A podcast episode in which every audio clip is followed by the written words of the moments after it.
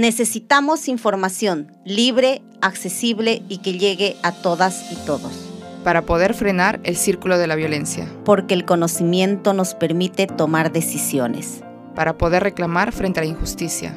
Porque tenemos derecho a una vida justa y libre de violencia. Mi voz existe. Tu voz existe. Nuestra voz existe. Hola con todos y todos, mi nombre es Carmen Sara y les doy la bienvenida a Nuestra Voz Existe. El día de hoy es el penúltimo día del año y precisamente es por ello que hemos querido dedicar este programa a hablar y reflexionar sobre la situación de las mujeres que vienen ejerciendo cargos públicos, ¿no? Eh, muchas veces ellas han asumido o van a asumir, ¿no? Futuros cargos públicos durante el año 2023 y considerando esta situación, este contexto también en el cual nos vemos inmersos todo el Perú, ¿no? Este contexto de crisis política que estamos atravesando actualmente.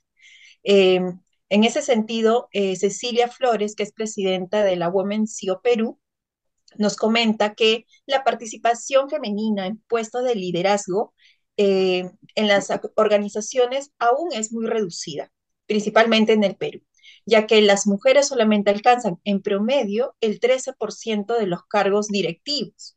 Eh, podríamos tomar como referente a lo que menciona eh, Cecilia, por ejemplo, la situación del primer gabinete ministerial durante el primer, eh, el primer mandato ¿no? del expresidente Pedro Castillo. Por ejemplo, podríamos tomar esto de referente en relación a la composición, porque solamente habían dos mujeres eh, como ministras designadas. Entonces, esto nos va poniendo de relieve cuál es la participación de las mujeres dentro de los eh, cargos directivos. En relación a esto, eh, vamos a conversar el día de hoy también una de las mujeres que recientemente se ha involucrado de manera pública en la actividad política. Entonces nos estamos refiriendo el día de hoy a Flor Pablo. Ella es educadora, es exministra de Educación y actualmente es congresista de la República, ¿no? Por Partido Morado. También es miembro titular de la Comisión de Educación, Juventud y Deporte y del bloque multipartidario por la defensa del enfoque de igualdad de género. Buenos días, eh, Flor, y bienvenida al programa de hoy. Y un gusto para mí estar en este espacio, en un tema además tan importante para nuestro país y para las mujeres, ¿no? Y es cómo afianzar nuestro protagonismo en un ámbito como la política, que ha sido un ámbito históricamente eh, donde han tenido mayor presencia los hombres, ¿no? Y no porque haya, no haya capacidad, no hayan lideresas, ¿no? Sino en realidad por una serie de situaciones estructurales que lamentablemente han limitado muchísimo nuestra participación, así que yo encantada de estar en este espacio con ustedes. Gracias, Flor. Y me gustaría, precisamente por lo que acabas de mencionar, ¿no? Eh, ¿Por qué decidiste participar en política partidaria, además, ¿no? Y asumir cargos como de representatividad, como es el cargo de ser congresista, precisamente en un momento en el que la política en nuestro país particularmente está tan desprestigiada? mira, en mi vida la política siempre ha estado presente, ¿no? Yo soy eh, natural de Ancash, he nacido allá, he vivido toda mi infancia allá y vine a Lima eh, a los seis años a estudiar a un barrio como Caraballo. Entonces, eh, eso me permitió en realidad ser parte de organizaciones, de niños, de adolescentes, organizaciones juveniles. Entonces, he crecido en el mundo de la organización barrial, con un interés por lo público, por resolver los problemas de los vecinos, de, los, de los chicos, de los niños. Y de luego me hice profesora, ¿no? Yo estoy en San Marcos, eso también creo que afianzó mi mirada eh, sobre el mundo, la realidad, la posibilidad de aportar a, a, transformar la situación de desigualdad en nuestro país, ¿no? Entonces, y dónde encontré eh, el espacio para todas esas aspiraciones y esa forma de hacer política desde la acción ciudadana fue a través de ser funcionaria. Yo he sido, yo entré muy chica al Estado, yo estudié educación, eh, como siempre digo, mi sueño fue enseñar en una escuela secundaria, porque soy profesora de secundaria, lo hice pocos años, la vida me llevó a la administración pública, siempre en áreas de educación, y el 2001 entré al Estado y de ahí me he mantenido toda mi vida de desarrollo profesional, estaba vinculada al Estado, al sector público, y en realidad pensé que esa era la forma, ¿no? De aportar al servicio del país. Y mira, llego después de ocupar muchos puestos, desde los más chiquitos que comencé en el Estado hasta ser directora regional, directora del ministerio, luego ministra, llego a un punto en el que veo que, claro, mi aporte como funcionario y como muchos funcionarios que seguramente están viendo este programa, y, ven, ¿no? Eh, un poquito reflejados en lo que estoy diciendo, la posibilidad de transformar el país, de aportar, que es un sentimiento de verdad muy, muy, muy especial para los que nos hemos desarrollado en el Estado. Eh, llego a ser ministra y veo que, que, necesitamos más, pues, ¿no? Necesitamos poder, poder para servir. ¿Y cómo se obtiene el poder? a través eh, de estar en partidos políticos, ir a elecciones y competir de manera orgánica desde los partidos políticos, ¿no? Y es así que tomo la decisión de, participar en política, ¿no? Y tomo la decisión de entrar al Partido Morado, que es un partido afín a los planteamientos que yo tengo, especialmente en el tema de educación, de los, temas sociales.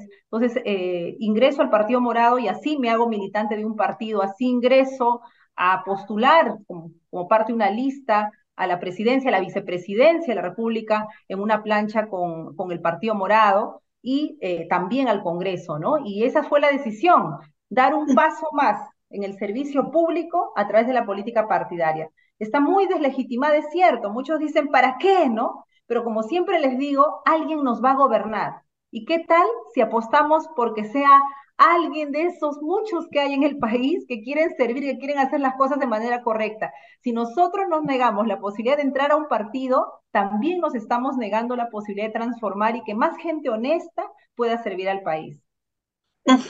Flor, nos has comentado, ¿no? De forma bastante eh, concisa y breve, porque me imagino que todo este recorrido que nos has comentado acerca de tu experiencia al intervenir en política, eh, de hecho, conlleva también o constituyen también muchos, eh, muchas situaciones que, que, en las que te has visto inmersa, tal vez desde tu posición de género, de, ¿no? de ser mujer.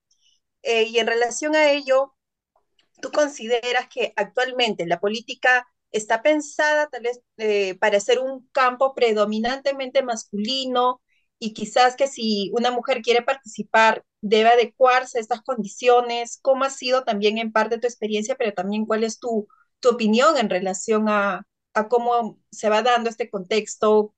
¿Cuál podría ser la, la postura eh, desde nuestro género también en relación a implicarse en la política? Sí, la política y los cargos públicos en general, en, en realidad el poder, ¿no? Eh, y, y, por ejemplo, muchos cuando te ven en cargos de poder, de decisión, para comenzar piensan eh, y, creen que no tienes otras responsabilidades, ¿no? A mí, por ejemplo, muchos me han dicho, no pensaba que eras mamá, ¿no? Que tenías tres hijos, ¿no? ¿Cómo haces? Y en realidad, eh, y ese es un, un, eh, un, estereotipo que hay, ¿no? O sea, que, que el poder tiene que ir más para los hombres porque como que se pueden dedicar más a ello y las mujeres como estamos más dedicadas a la casa descuidamos y no somos lo suficientemente buenas gerentas, buenas directoras o buenas autoridades, ¿no? Entonces creo que esos todavía son mitos, son estereotipos que tenemos. De hecho, es cierto que es más esforzado ¿Pero por qué? Porque nuestra propia estructura patriarcal, machista en nuestra sociedad hace que todavía las mujeres carguemos más el cuidado de los hijos, de los padres, de la familia. Todavía eso hay que ir trabajándolo. De hecho, yo tengo una ventaja y es que tengo un compañero, mi esposo, el padre de mis hijos, que en realidad eh, no puedo decir que me ayuda, sino que compartimos y él asume buena parte del cuidado de mis hijos y me permite desarrollarme profesionalmente, ahora como política. Entonces, no es un mundo fácil porque uno tiene que lidiar con los estereotipos, tiene que esforzarse más, es cierto, todavía, eh, pero también las oportunidades, ¿no? Yo creo que, por ejemplo, ¿qué pasa? Eh, a, mí me a mí me ha sido muy, muy, muy significativo ser parte de un gabinete paritario. Eh, el gabinete con, eh, con, Salvador del Solar fue un gabinete que incluso en un momento éramos más mujeres que hombres. Entonces, he desarrollado mi, mi ser ministra en un ambiente donde había mucha colaboración entre mujeres, que no es un escenario eh, que lo hemos vuelto a ver. Desde ahí no tenemos otro gabinete paritario. ¿Por qué? Porque en realidad hay un prejuicio de que casi no hay mujeres para asumir estos cargos y es en realidad la mirada machista que todavía tenemos, tenemos que superar. ¿no? Ahora en la política, de hecho somos 50 mujeres parlamentarias en el Congreso, pero no es porque la, la evolución de la política haya significado eso, sino es porque tenemos una ley de paridad y alternancia que ha significado ¿no? Que eh, dar más oportunidades a las mujeres porque tienen los partidos en la hora de presentar sus listas alternar un hombre y una mujer, ¿no? Entonces, son situaciones que todavía tenemos que seguir impulsando, que hayan más marco normativo, más oportunidades para que las mujeres podamos desarrollarnos también en el campo de la política y de los cargos eh, públicos. Y precisamente, ¿no? Aludiendo a lo que mencionas sobre la paridad, ¿no? Que, que es uno de los cambios, vamos, recientes en nuestra, en nuestra coyuntura política, ¿no? Eh, ¿Tú consideras que eh, qué cambios se deberían promover tal vez para lograr que mayor número de mujeres participen en política? ¿O crees que tal vez estas modificaciones que se han podido realizar ya son suficientes?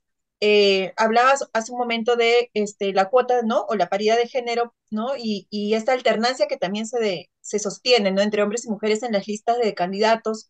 De pronto, eh, todavía hay un, recorrido por, por hacer. ¿Qué, ¿Qué, piensas tú acerca de esto? Tal vez has pensado de pronto desde el Congreso promover algo en relación a ello. Está la ley paridad de alternancia que hay que cuidarla, porque siempre hay la tentación de que como no hay muchas mujeres hay que volver al escenario anterior. Eso es pura excusa.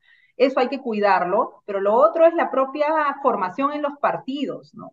Eh, hay que generar condiciones para la participación de las mujeres, abrir espacios y entre las propias mujeres también generar eh, esta sororidad, estas alianzas entre mujeres para impulsar a más mujeres a la política. Y por supuesto nosotros estamos impulsando varias mujeres en el Congreso la ley eh, que mejorando la ley porque no se ha podido reglamentar que evite el acoso político porque también las mujeres somos las más expuestas en la política a que comiencen por nuestra condición de ser mujeres a meterse con los hijos, con los esposos, a decir una y otra mentira, una y otro, otra, otra práctica de acoso. Y eso todavía no estamos lo suficientemente resguardadas y protegidas y no hay tampoco una sanción para ello. Eso sí es, ese sí es un proyecto de ley que hemos presentado con varias colegas, pensando no solo en nosotras, sino en las generaciones que van a venir, porque hay que animarlas a que entren, pero también a que se queden. Hay muchas mujeres que ingresan y luego se retiran porque el mundo de la política, que es un mundo masculino, lamentablemente todavía, que bajo los parámetros masculinos y bajo la idiosincrasia masculina, eh, se siente amenazado con la presencia de mujeres y viene un acoso fortísimo, ¿no? De, hay unas situaciones eh, que hemos tenido que vivir varias parlamentarias en el Congreso, desde mentiras, eh, alusiones a la condición de mujer, cómo una mujer podía presidir una comisión. En realidad, eh, el escenario es, eh, es complicado, pero yo creo que algo que todavía es un desafío es generar esta alianza entre mujeres.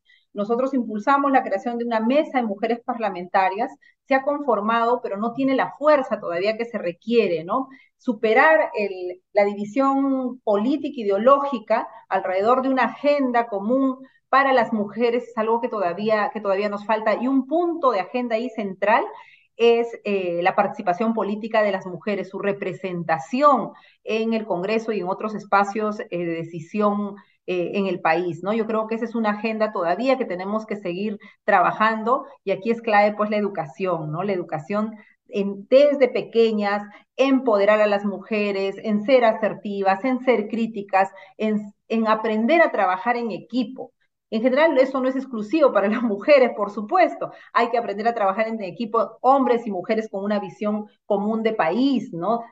y también aprendiendo, eh, y es algo, es un desafío país, eh, aprendiendo a generar consensos, ¿no? Y eso es algo que no sabemos hacer todavía, ¿no? Cada uno agarra su pelota, se queda en su sitio y quiere que su agenda salga adelante o quiere que su agenda eh, sea la que al final gane en el debate político. Y eso es algo que creo que tenemos, es un aprendizaje, ¿no? Cómo generamos consensos siempre poniendo el bien común, porque las diferencias ideológicas van a existir, es la naturaleza de la democracia, pero creo que eh, saber hacer consenso significa la posibilidad de construir, porque si no, en realidad cada uno se queda en su posición y no avanzamos, ¿no? Entonces ahí vienen los, bueno, los dogmatismos y también la, la polarización que hoy día vivimos. Un poco relacionado tal vez a la coyuntura actual, ¿no? ¿Qué consecuencias crees que tendría una mayor participación de mujeres en la política peruana? Mira, yo creo que hay agendas que también por la propia, por el propio aprendizaje, la propia experiencia, la propia situación eh, todavía de, de, una sociedad machista hace que, por ejemplo, todo el tema de cuidados, ¿no? Todo el tema de mirar la protección eh, de nuestros niños, de nuestras mujeres, esté como sensibilidad todavía en las mujeres, ¿no? Entonces yo creo que una mayor participación de mujeres nos daría la fuerza para avanzar en temas de protección social. Mira, usando una debilidad de la sociedad como una fortaleza para poder hacer más y mejores leyes de protección a los niños, a las mujeres, a las poblaciones más vulnerables. Pero también pasando del tema social, que es donde tradicionalmente nos ubican, tenemos que avanzar a mirar las agendas económicas, ¿no? Tenemos que avanzar a esos espacios que, históricamente se les da a los hombres, ¿no? Tenemos que apostar por mujeres liderando las comisiones eh, de presupuesto, las comisiones de infraestructura, ¿no? Pero también no solamente necesitamos más en número, necesitamos que lleguen mujeres con formación, con visión, con compromiso, con apuesta. Y eso es algo muy importante también, eh, porque ahora tenemos 50, efectivamente, ¿no? Pero todas dispersas, ¿no? Entonces sí necesitamos generar más mujeres en política, mejor preparadas, con una convicción, con apuestas, y creo que ese es el tema en general de la política, sean hombres o mujeres, ¿no? Eh, que no lleguen pues agendas particulares, ¿no? Eh, agendas que buscan beneficiar determinados grupos económicos, grupos de poder, sino que en realidad la política vuelva a ser esa posibilidad de servir a la ciudadanía, buscar el bien común, los derechos humanos, el desarrollo. Yo creo que ese es el gran desafío, ¿no? Y creo que al ser nuevas, de alguna manera, como ciudadanas también, porque como siempre recuerdo, nosotras no firmamos el acta de independencia, pero no porque no estuviéramos inmersas en los procesos de emancipación y los procesos libertarios de aquellos, de aquellos años, ¿no? Pero ahora estamos, tenemos presencia. Entonces, eh, tenemos que hacerla visible y tenemos que con nuestro ejemplo convocar e invitar a más mujeres, ¿no? Yo creo que la política cada vez más es un espacio donde pocos quieren entrar, pero como siempre digo, la política partidaria es el medio que tenemos para llevar la representación, es el medio que tenemos para acceder al poder, es el medio que tenemos para servir y no hay que tenerle miedo, porque luego nosotros no entramos, pero alguien entra y entran justamente a defender causas que no son eh, las causas justas que necesita nuestro país. La participación de las mujeres, eh, como mencionas, es súper importante, ¿no? Y, y se disputa en muchos espacios precisamente, ¿no? Como mencionas, hay alguien que va a ocupar el poder de todas maneras. En ese sentido, eh, ¿tú consideras que quizás las mujeres en política podrían llegar a ser igual de tradicionales que los hombres en relación a su desempeño en la política, ¿no? Por ejemplo, en relación a la corrupción, me refería en relación a, a, a este tema de gestión, y, por ejemplo, ¿no? la coyuntura actual también en, relación a los derechos humanos. Entonces, ¿qué, qué piensas tú sobre esto? Sí, creo que eh, la práctica política es una práctica que todavía en este momento no logra distinguirnos a las mujeres. He ahí el gran desafío, ¿no?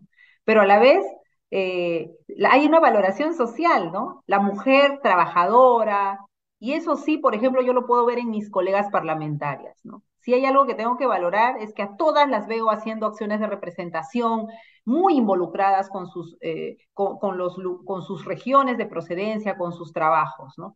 Pero todavía no entramos al terreno de la disputa, ¿no? Al terreno del debate, al terreno eh, de la disputa ideológica, política, porque ese es el Congreso, por ejemplo, ¿no? Tenemos que debatir ideas, tenemos que confrontar, yo creo que ahí todavía no, no ganamos ese espacio de posicionamiento público, de debate frontal, directo y de posicionar también nuestras ideas. Todavía nos falta, definitivamente nos falta una mayor presencia eh, de liderazgos, ¿no? Con propuestas, con ideas claras, y, de no tenerle miedo, ¿no? Yo creo que eh, también a veces aparece esta idea de eh, hay que proteger el fuero parlamentario. Yo siempre digo, yo creo el valor tremendo que tiene el Congreso para la democracia. Imposible no creerlo como el Poder Ejecutivo. El Congreso va a existir, tiene que existir, es una pieza fundamental de nuestra democracia. Pero el tema no está ahí, no está en el nombre de la institución, sino está en quiénes vamos a formar parte de esas instituciones. Y yo creo que ahí eh, los principios de idoneidad, los principios de compromiso, ¿no? de preparación, de, representación de causas que busquen el bien común, todavía son una debilidad tanto para las mujeres como para los hombres, ¿no? Pero yo confío que a la vez, al ser nuevas en política y hay una eh, expectativa social de la participación de las mujeres, creo que ese tiene que ser el impulso para marcar una diferencia. y también para jalar a los hombres, porque también hay, hay eh, aquí no todo es blanco o negro, ¿no? O sea, no podemos decir todas las mujeres, ¿no? Eh, o todos los hombres, ¿no? Pero yo sí creo que al ser nosotras nuevas en política generamos una expectativa y sí debiéramos de ser ejemplo, ¿no? De honestidad, ejemplo de perseverancia, ejemplo de rectitud, ¿no? En nuestros planteamientos, que lo que decimos es lo que votamos, ¿no? Eh, y también de tener esta relación de trabajo en equipo, ¿no? Yo siempre he insistido que independientemente de, de, la posición ideológica de una mujer, cuando es eh, agredida, todas tenemos que salir a defenderlo. Comenzamos así, eso no se ha mantenido mucho, ¿no? Porque a veces pesa el tema ideológico, pero creo que no, ¿no? Ahí eh, basta que, que, una colega sea eh, violentada, ¿no? Sea acosada políticamente, debiéramos de cerrar filas. Todavía nos faltan ese tipo de, prácticas, nos gana el tema de nuestras tiendas políticas, ¿no? Pero creo que, que ya el, haber ingresado ya es un primer paso, ¿no? Ahora lo que tenemos que hacer es eh, asegurarnos que entren más mujeres, que representen también la diversidad de las mujeres que somos, ¿no? De, no solamente a nivel de las regiones, sino de nuestras propias condiciones, eh, eh, de nuestras propias idiosincrasias. Creo que necesitamos más mujeres llevando agendas diversas de las mujeres, ¿no? De las mujeres que vienen de organizaciones sociales de base, las mujeres indígenas, las mujeres profesionales, las mujeres en general. Hay muchas agendas, las, las mujeres que también, por ejemplo, eh, están en el mundo de la ciencia, en el, en, el mundo eh, tradicionalmente, ¿no? Que ha sido el mundo de, la, las ingenierías y de las economías, ¿no? Entonces, yo creo que si más mujeres desde nuestra, ahora yo, por ejemplo, soy, maestra, yo soy profesor y llevo una agenda educativa, una agenda social, pero eso no hace que también uno se cierre. Yo además está en la Comisión de Educación, estoy en la Comisión de Constitución, pero es, es también un aprendizaje, ¿no? El ir el ir apropiándonos y ganando otros espacios. Por eso creo que ya entramos, hay que seguir preparándonos y hay que ganar los espacios, eh, no porque desmerezcamos a los hombres, sino simplemente porque tenemos el derecho de estar en igual posibilidad que ellos en los diferentes espacios políticos y de gobierno y de comisiones al interior del Congreso, si uno lo viera, ¿no? Me parece bastante pertinente lo que, lo que has mencionado, ¿no? El hecho, la condición ¿no? de, ser mujer o la condición de nuestro género no tampoco es como garantía de un buen desenvolvimiento en relación a la representatividad también, ¿no? O en relación a, desenvolverse en el ámbito político. Eh, y lo mencionaba porque en, este, en, el, en el programa también hemos hablado acerca, por ejemplo, ¿no? De, de ciertas leyes que de pronto se han impulsado desde el Congreso y que atentan contra los derechos de las mujeres, ¿no? Incluso de las niñas y niños y adolescentes. Entonces, y que también estaban impulsadas o apoyadas por eh, congresistas mujeres. Entonces, eh, me parece bastante pertinente que hayas hecho esa, eh, ese comentario, ¿no? Y en relación a esto, ¿cómo ves tú la situación de las mujeres en política para el año que viene, ¿no? Por, sobre todo porque se ha hecho eh, mucha referencia que el año 2023 va a ser un año bastante convulsionado en relación a una crisis económica, también hablamos de una crisis alimentaria, eh, me parece que se vislumbra un, un escenario bastante eh, crítico, ¿no? Así como hay una preocupación vinculada a la participación política de las mujeres, eh, lo más duro es que la pobreza, la violencia en nuestro país tiene rostro de mujer, ¿no? Y producto, como digo, de, de, estar en una sociedad machista. Por eso es que tanto hablamos de la educación igualitaria, ¿no? No solo en la escuela, en las familias, en la sociedad, de comenzar a liberarnos de esos estereotipos, de comenzar a hacer una educación que saque lo mejor de hombres y mujeres, reconociendo siempre lamentablemente en la carrera de la igualdad las mujeres estamos más atrás, por situaciones, como digo, diversas, históricas, pero reconociendo eso es que tenemos que hacer pues políticas eh, promotoras cada vez más igualitarias, ¿no? Y ahí tenemos un tema muy crítico ahora con la pandemia y con toda la crisis, no solo mundial, sino la, nuestra propia crisis país, y es el tema del empleo. Las mujeres, la, alimentas, la inseguridad alimentaria que se nos va a venir, no solamente por el tema de, ya como digo, de los factores externos, de la falta de uria, eh, de todo lo que la pandemia ha generado, la misma guerra, ¿no? Que también nos afecta. Eh, el tema de la alimentación va a ser un tema muy, muy crítico y sabemos eh, que en nuestra sociedad quienes, quienes ponen la olla, quienes paran la olla son las mujeres, ¿no? yo espero ahí que además de los programas, ¿no? alimentarios, tenemos que tener programas. Las mujeres no solamente quieren de las organizaciones que les den, lo que quieren es trabajo. Quieren producir, generar ingresos, tener autonomía económica para poder sostener a sus familias y a sus hijos. ¿no? Y la autonomía económica también empodera a las mujeres para poder tener una relación distinta eh, con entornos de maltrato. Muchas mujeres se quedan en esos entornos violentos con la pareja que las maltrata porque lamentablemente dicen, ¿quién va a ayudarme a dar de comer a mis hijos? Entonces, por eso necesitamos de verdad, en este tiempo tan duro, que las políticas no solamente sean asistenciales, sino sean políticas promotoras, promotoras de educación, de capacitación, de emprendimientos, de darle herramientas y posibilidades de trabajo a las mujeres. Yo creo que, y las mujeres en todos, en todos sus rostros y, situaciones, ¿no? Nuestras mujeres urbanas que están en las zonas periféricas de todo el país, Lima, una ciudad importante, ¿no? Que tiene buena parte de, la, zona urbana, nuestras zonas andinas, nuestras zonas amazónicas, las mujeres eh, afroperuanas. Entonces tenemos que comenzar a mirar, yo sé que la, la brecha de desigualdad, las situaciones son muy críticas, pero siempre para avanzar en equidad necesitamos mirar a los que, a los que están atrás procurando que puedan ir logrando mejoras en su condición de vida. ¿no? Entonces yo creo, yo espero de verdad que por ahí venga, y lo otro, claro, tenemos, se ha abierto la oportunidad de nuevas elecciones. Ya eh, este año 2023 que se nos abre va a ser un año electoral, preelectoral, porque el 2024 tenemos elecciones.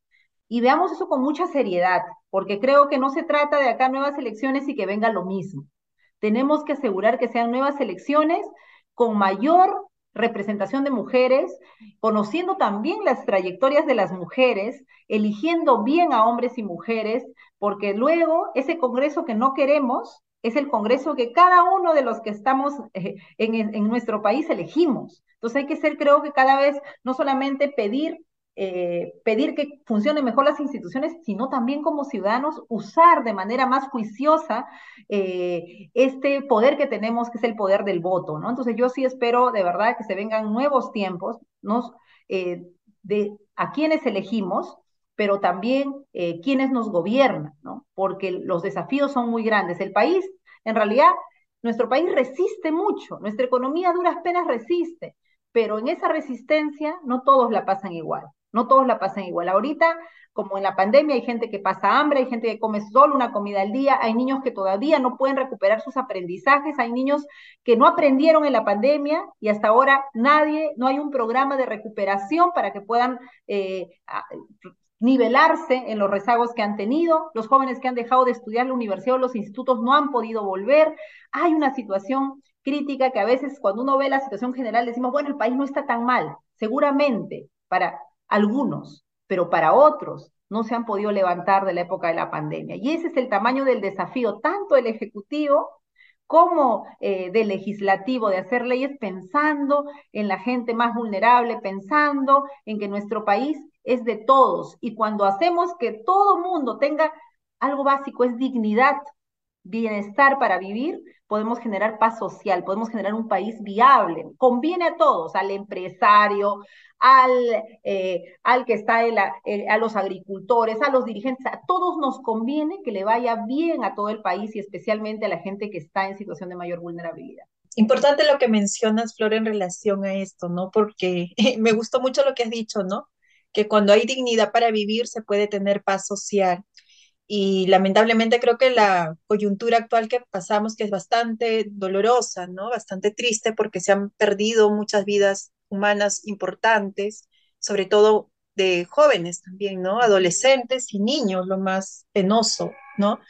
Eh, precisamente nos da cuenta de que de pronto no existe esta, eh, no existe esta paz social también porque hay mucha, muchas brechas todavía que nos separan socioeconómicamente, ¿no? Eh, y en relación a, esta trayectoria, Flor, eh, tuya, que nos has comentado al inicio, ¿no? Todo este recorrido que has hecho también para, que has disputado espacios para también llegar a donde estás.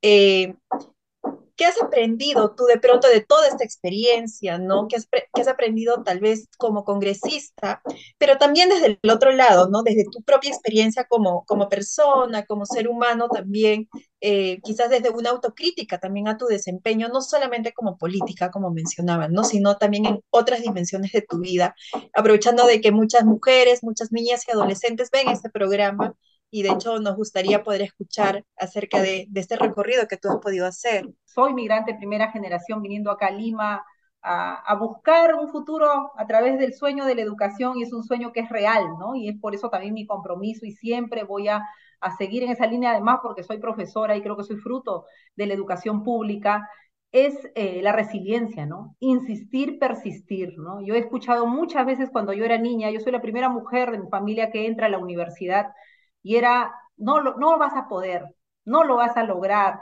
¿Para qué? Nosotros no hemos podido, ¿no? Y también, eh, y no, ¿no? O sea, yo siempre he creído, y creo que ahí le tengo que agradecer también a mis profesores de la, de la educación primaria, la secundaria, eh, que me, y mis padres, ¿no? Que creyeron en, en, que la educación era la posibilidad. Decía mi padre, la educación es la mejor herencia que les puedo dar, y, y creo que eso es lo que ha hecho, ¿no? Y hay que seguir creyendo, y nuestro país cree en la educación pero, pero no viene todavía, eh, no viene para todos, ¿no? Ahora hay calidad educativa para el que tiene dinero, por eso es la apuesta tan grande en la educación pública, ¿no? Y, y en un mundo y en un momento además eh, conflictuado y en, un, en nuestro país ahorita contra reforma, porque estamos retrocediendo en educación, lo que nos queda es persistir, persistir, insistir y no perder la brújula.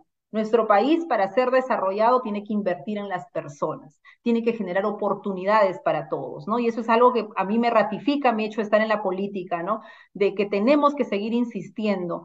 Luego, no podemos hacerlo solos. Tenemos que sacar esta imagen de que aparece un elegido, una elegida, un caudillo y va a transformar nuestro país. Es como cuando estamos en comunidad, ¿no?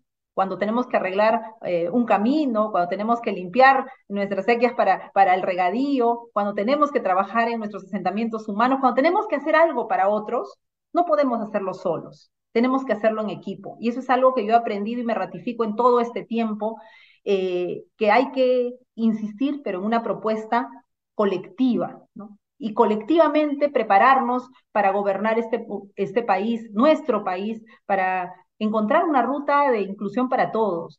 Y algo que he aprendido en este tiempo como congresista, porque las dos cosas anteriores creo que las traigo de mi historia de vida y de mi trabajo en la administración pública, eh, es que tenemos que mm, aprender a llegar a consensos. Nuestro país, lamentablemente, nos juntamos entre nosotros, nos juntamos entre los que hablan en los mismos términos que nosotros. Entonces terminamos generando islas entonces, yo tengo mi grupo de amigos que piensan más o menos igual que yo, siempre habrá matices, pero en esencia estamos iguales y no aprendemos a conversar con los otros, a ponernos un ratito en sus zapatos y entender y persuadirnos también, ¿no? Eh, y eso exige la política. A mí me han dicho, ¿cómo es que tú conversas contra? Yo puedo conversar desde la izquierda hasta la derecha. De repente ayuda que, que, eh, estoy en el centro, ¿no? pero creo que ese aprendizaje hay que tenerlo todos, porque si no, no vamos a construir. Muchos me decían, por ejemplo, ¿por qué no has insistido en que la elección sea el 2023? Y por supuesto que he insistido, pero también tenía una meta clara, que en la última votación teníamos que dar algún resultado a la población. Y para mí la meta era adelanto elecciones. No se podía en la fecha que yo quería, bueno, pues entonces también tengo que ceder. ¿Cuánto cedí? Cuatro meses. No es, no es lo perfecto, sí, no es lo perfecto, pero es una salida que le puedo ofrecer a la ciudadanía. Entonces, no, bien, no es de fácil, porque hay mucho cuestionamiento, ese tipo de decisiones, ¿no? Pero si yo algo puedo de este tiempo decir es que la única forma de construir, porque uno sentarse en su posición se puede quedar de inicio a fin y de repente ser el congresista con más visibilidad política, pero ¿qué tanto puedes construir? La única forma de construir es llegando a consensos. Y ojalá llegue más gente de, esa, de buena voluntad que también quiera hacerlo para que los consensos sean más cercanos a lo que la gente espera y no sean tan dolorosos lograrlo como ahora, ¿no? Mira todo lo que hemos tenido que vivir, cuántas muertes, toda esta situación dificilísima, ¿no? Y claro, siempre habrá de quienes se infiltran, de quienes hacen todo este vandalismo y esta destrucción, pero la protesta ciudadana y el malestar y el dolor de la gente en este momento es genuino. Cuando hay hambre, cuando no hay trabajo, cuando no hay confianza, vienen este tipo de expresiones legítimas de la sociedad y ahí la responsabilidad de los que estamos en la política de poder darles una respuesta, una alternativa, ¿no? Bueno, la respuesta ha sido el adelanto de elecciones y yo de verdad espero que, que se pueda concretar y finalmente solo decirles, a veces me han dicho, mi familia especialmente, ¿no? La, que, que, que nos ve pues tan expuestos, te dicen, ¿para qué, no? ¿Para qué si tú tenías un trabajo, tenías una tranquilidad, una estabilidad? ¿Para qué entrar a la política y exponerte de esta manera, no? Y yo solo puedo decir que sí vale la pena, ¿no? Porque en realidad el sueño de un país mejor no se hace, no se hace si no es tomando riesgos.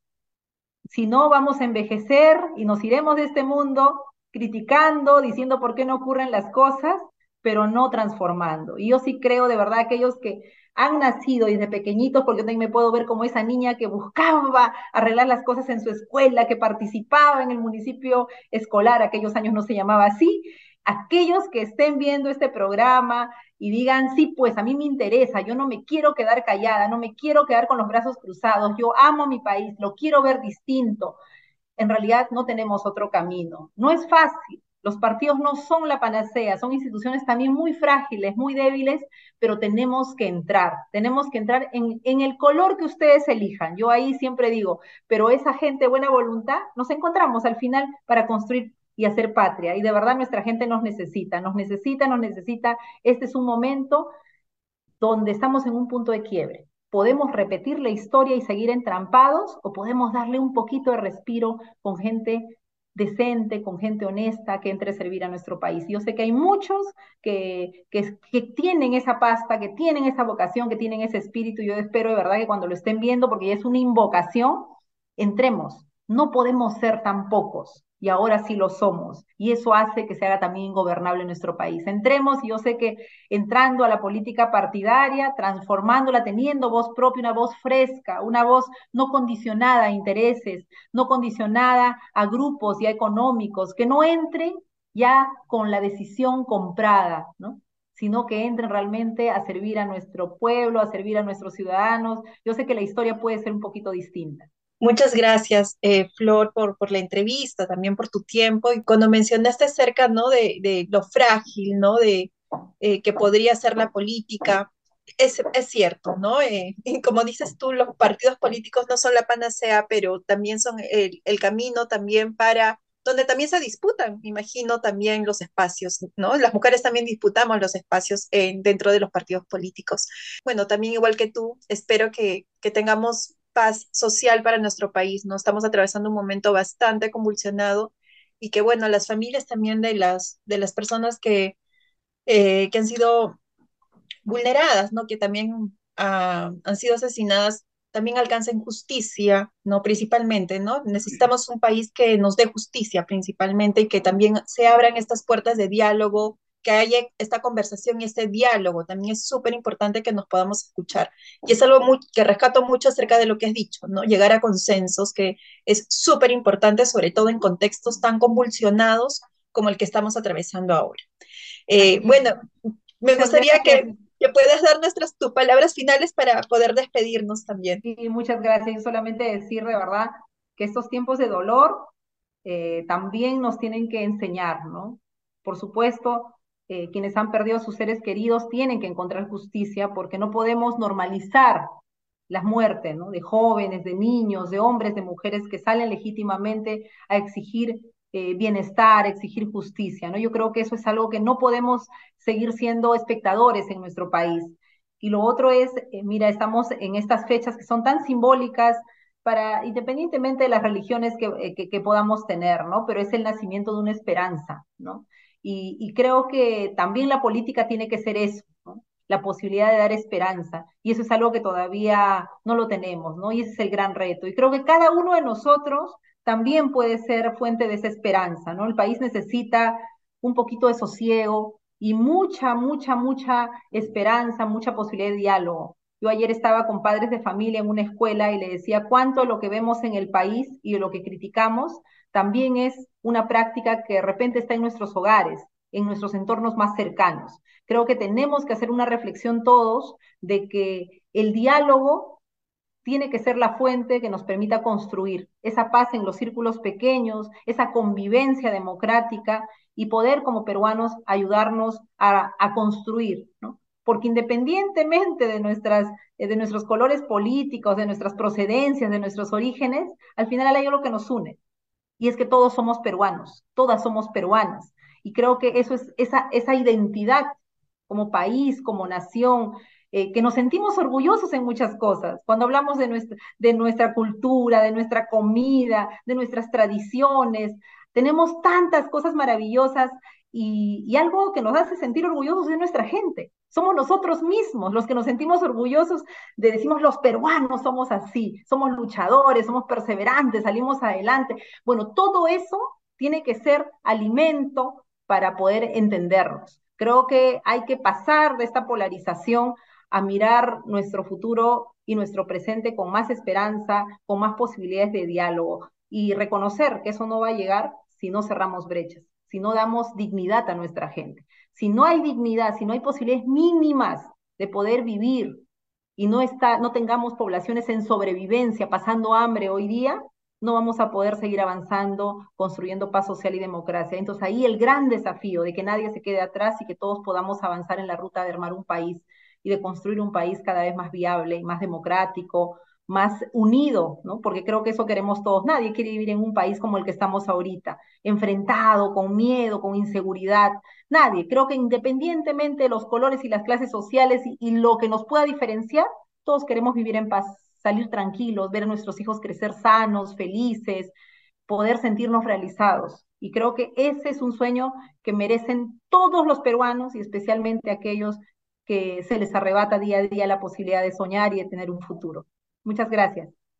Gracias a ti, Flor. Y bueno, eh, estoy segura que eh, todos tus comentarios, tus precisiones también eh, van a ayudar a muchas niñas y adolescentes que sueñan también con tener esta representatividad, que sueñan con aportar y sumar a su país y también trascender de, este otra, de esta otra manera también que es ponerse al servicio también de la gente, ¿no? Que es otra forma también de vivir, una forma de ser y estar en el mundo. Y también aprovecho este espacio para desearles un feliz año, que el siguiente año podamos tener esta paz que necesitamos todas, todos, que podamos también alcanzar esta justicia, ¿no? A acompañar, también acompañarnos en estos tiempos tan convulsionados, darnos este abrazo, esta contención también y apoyarnos mucho como familia, apoyar también a, las personas más vulnerables. Este tiempo también es de compartir, este tiempo también es de servir. Nada, con eso vamos a cerrar nuestro, nuestro último programa del año y nos vemos en el 2023. Muchas gracias.